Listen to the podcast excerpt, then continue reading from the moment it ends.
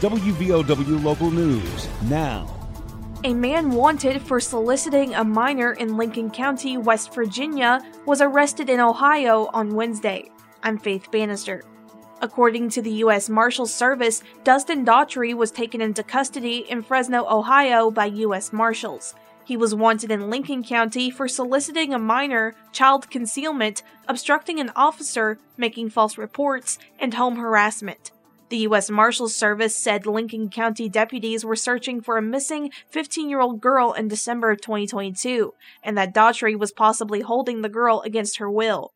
The girl has since been found safe.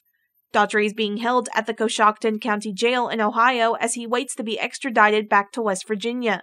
The U.S. Marshals Service says that additional charges are still pending in this case. WVOW News is brought to you by Logan Regional Medical Center. I'm Tanya Crum, Director of Acute Inpatient Rehab. Logan Regional Medical Center, always here for you. Hi, I'm Dr. Wright, surgical podiatrist from Logan Regional Medical Center, always here for you. I'm Romel Mitchell, Executive Secretary. Logan Regional Medical Center, always here for you. Thank you for trusting your care at Logan Regional Medical Center, always here for you. State Attorney General Patrick Morrisey announced this week that the state settled its opioid lawsuit against Walgreens for $83 million. Walgreens agreed to pay the money over eight years. Previously, West Virginia has made settlements totaling more than $177 million with retail pharmacies including Walmart, CVS, and Rite Aid. Morrisey said the next target for his office will be Kroger. A trial is scheduled for June. The case against Kroger alleges the company failed to report suspicious pharmacy orders for opioids to the Drug Enforcement Agency or state officials and that there was no monitoring policy. Kentucky State Police arrested a Florida man Wednesday at the end of a police chase and discovered the body of a Huntington woman after a search of the vehicle. Kentucky State Police says the chase started Wednesday morning in Madison County and ended in the southbound lanes of I 75 in Laurel County near mile marker 46. According to Kentucky State Police, a trooper doing routine traffic patrols in Madison County spotted a vehicle driving dangerously and tried to pull it over. The vehicle initially pulled over but then took off again. Police then began chasing the vehicle southward on I 75 through Rockcastle County and into Laurel County, crashing just north of London.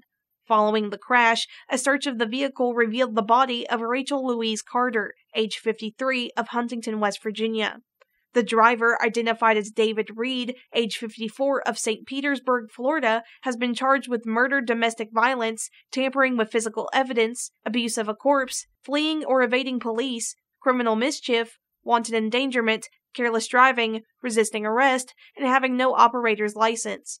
According to a KSP citation, Carter's body was found inside a plastic tote in the back hatch of the vehicle during a safety sweep. Troopers say she had trauma to her facial area as well as wounds consistent with injury inflicted by an edged weapon. Investigators went on to say that Reed had red stains on his pants, believed to be blood. Troopers say they are still investigating where Carter was killed, and Reed was taken to the Laurel County Correctional Center. A former Logan County educator passed away this week. Ricky Rakes, best remembered for his larger than life enthusiasm teaching math and science for more than 30 years, died Sunday following a battle with liver cancer. Mr. Rakes wished for no services to be conducted. His wife Sue requested $33 donations be made to the church or charity of someone's choosing. A veteran service officer will be at the Veterans Resource Center in Henlawson next week. The service officer or VSO comes from the Huntington Regional Office and is for anyone needing to file a claim, wants to check on a claim status, or just has questions. This is also an opportunity for family members seeking assistance for their veteran. The VSO will be at the Henlawson Center this Wednesday, January 25th from 10 a.m. to 3 p.m. For more information, contact Donna Decker at 304 752 2110, extension 6. A Raleigh County man was sentenced Thursday for possession of prepubescent pornography. According to federal court documents and statements made in court, on January 27th of 2021, law enforcement officers received a cyber tip line report from the National Center for Missing and Exploited Children regarding possible child pornography uploaded to a Google Mail account. The investigation led officers to 21-year-old Austin Michael Light of Beaver, on August 18th of 2021, investigators executed a search warrant at Light's residence and seized several electronic devices including his cell phone. A forensic analysis of the phone revealed nine images and 49 videos of minors and prepubescent minors engaged in sexually explicit conduct. According to a news release from the U.S. Attorney for the Southern District of West Virginia, several of the videos depicted infant victims. Light admitted to downloading and attempting to upload the material to the internet. Light was sentenced to eight years and one month in prison to be followed by 25 years of supervised release. A Raleigh County man pleaded guilty Thursday to attempted enticement of a minor. According to federal court documents, in December of 2021, 43 year old James Edward Cook began communicating with an individual on Facebook he believed to be a nine year old girl living in Beckley. Cook admitted that he discussed sexually explicit topics with the minor female. On December 28th of 2021, Cook arranged to meet the minor female outside a Raleigh County school. When Cook arrived at the location that evening, he was arrested by law enforcement. Cook is scheduled to be sentenced on May 5th of 2023 and faces a mandatory minimum of 10 years and up to life in prison, at least 5 years and up to a lifetime of supervised release, and a $250,000 fine. Two people died as a result of a wreck in Pike County, Kentucky on January 9th, according to the Pikeville Post of the Kentucky State Police. The crash happened on State Highway 194E at 427 in the evening. Troopers discovered 70-year-old Tabitha Van Horn of Phelps, who attempted to turn on the highway from U.S. Route 119.